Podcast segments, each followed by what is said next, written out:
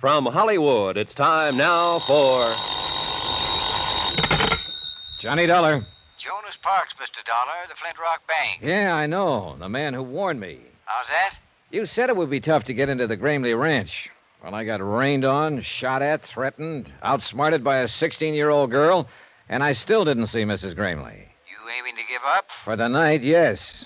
I'm busy trying to dry out my bones over the heat from a triple brandy. Well, I'm going out to see Mrs. Gramley in the morning. I'll try to fix something up. Yeah, do that, will you? And something else, Mr. Parks. That auto accident three years ago when Susan's parents were killed. What about it, Mr. Dollar? You know what about it. I mean, the dead past is always with us. You go see Will Connors there in Las Vegas. He runs the Ford County Weekly Tribune. Tell him I sent you. And be careful. Once again, Mr. Parks, careful of what? I still don't know.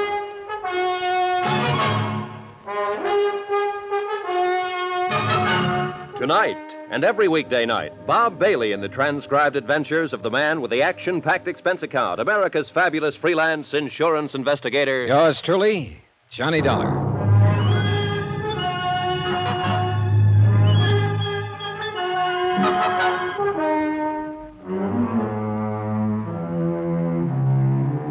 From Special Investigator Johnny Dollar, location Las Vegas, Nevada, to the Home Office, Americon Northern Trust Company, Hartford, Connecticut.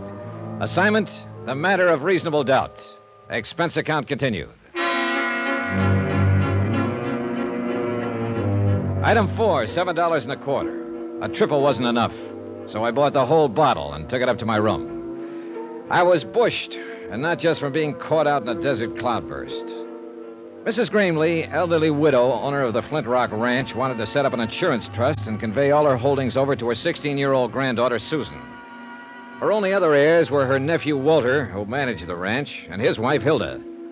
Jason Parks, my client's local representative and respected president of the Flint Rock Bank, had started proceedings, then got cold feet and dropped them. Why? He didn't know. Just a hunch. Something was wrong. He'd called for help, and I was that help. Total result so far zero. I put the cork in the brandy bottle and went to bed.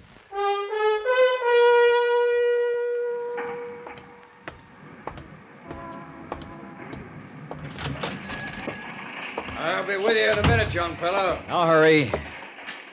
The Weekly Tribune, like a thousand other weekly tribunes across the country, not competing with the big dailies, not even trying to. Printing the little things, homey things, and hanging on. One man office, editor, publisher, reporter, proofreader, and at the moment, linotype operator.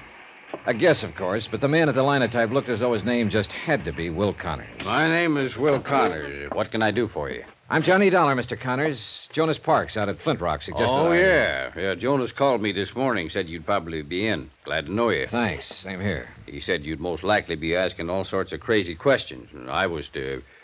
Well, Humor me? well, you might put it that way. Said I was to answer them if I could. Did Mr. Parks tell you who I am? Nope.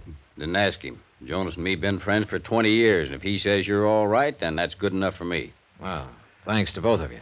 Just one thing, though, Mr. Dollar. There going to be a story in this? Maybe. Any chance giving me a scoop on it? Scoop. I haven't heard that word in years. I ain't had one in years. In fact, I ain't never had one. Always have to get my front page stories by reading these here Las Vegas dailies. Yeah, bunch of smart alecks getting telegraphs from Moscow and Paris and France and all them places. Anybody can get scoops that way. But me, I got to get out and scratch for what I print. Well, I'll. Oh, it sure do me good to put one over on them dudes. I'd get me out an extra. A big banner headline on it. Got the type for it, too. Never been used. Exclusive.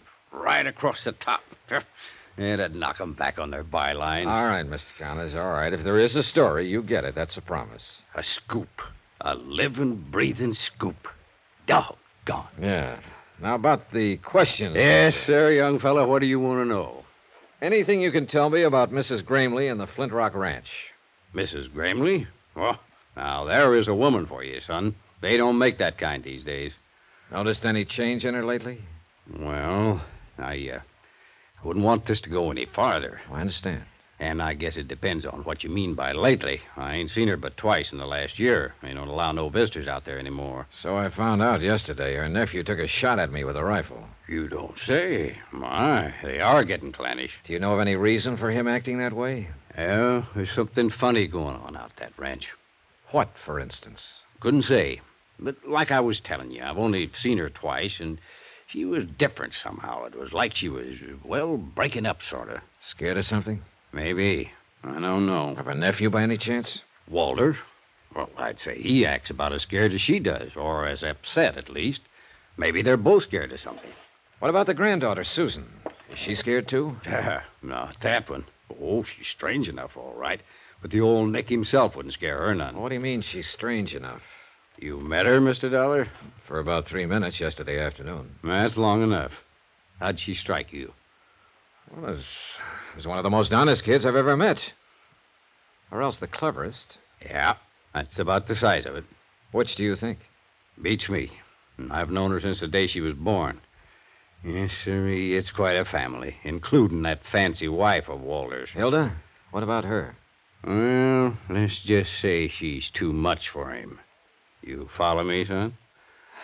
Uh, yeah, I think so. Ah, well, they're all worried. They're on edge, either about the same thing or different things.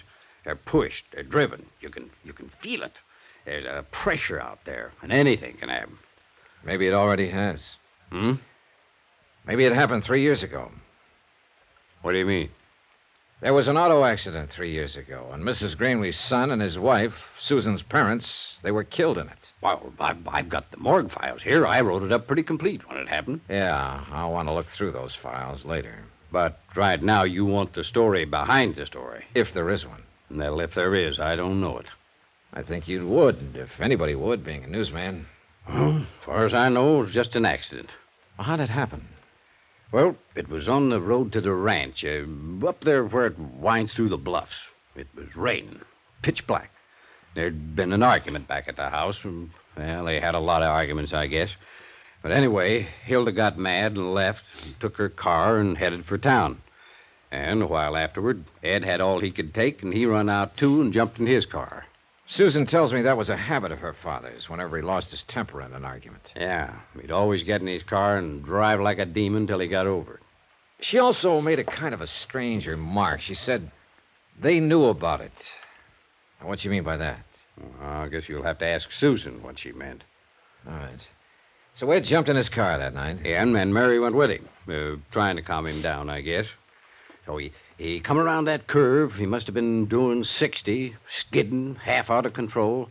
And there was Hilda's car parked on the curve right square in his headlights. Just smashed right into it at full speed. Both cars rolled over the bank, caught fire, and burned up. Him and Mary were dead before the car stopped. How did Hilda get out of it? She wasn't there. She had a flat, left her car parked, and started back on foot. I see.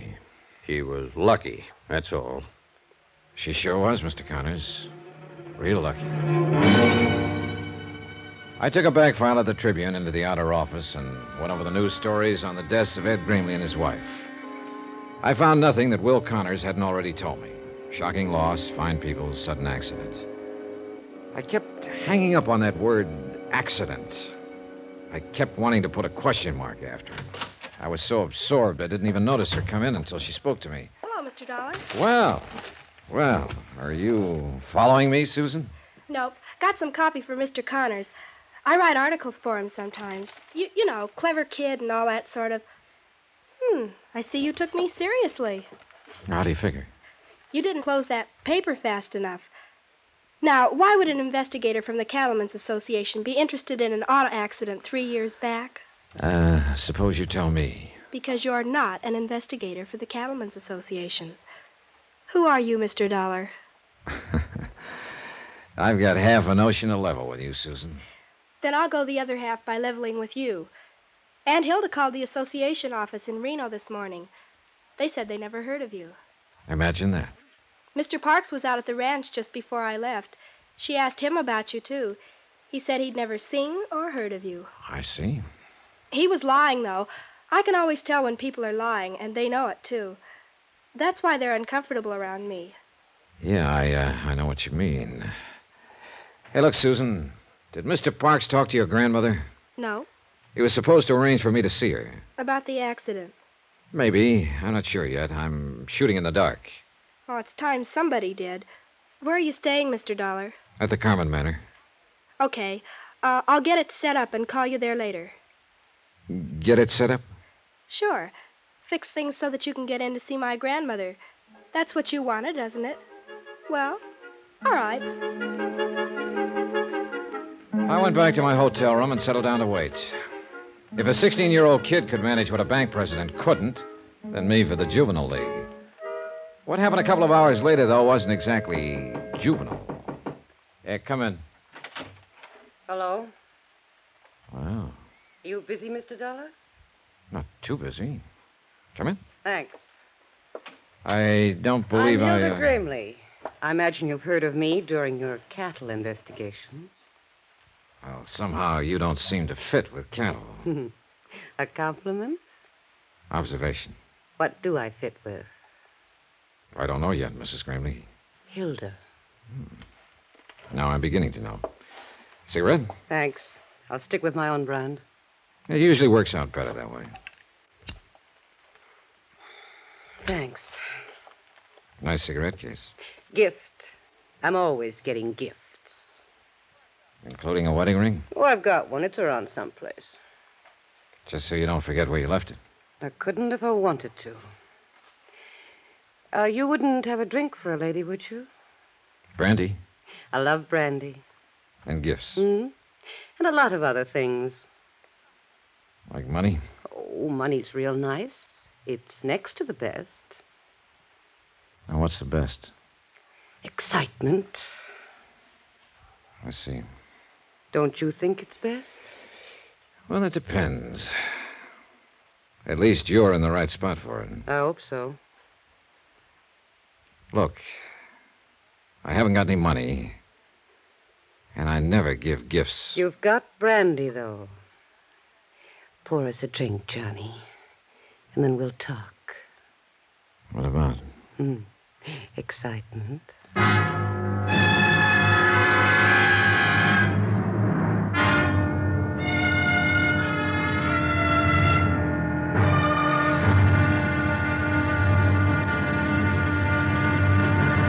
Now, here's our star to tell you about tomorrow's intriguing episode of this week's story. Tomorrow, a worried old lady shows her medal, a gambler shows his hand, and the game gets tense, tight, and a little bit frightening.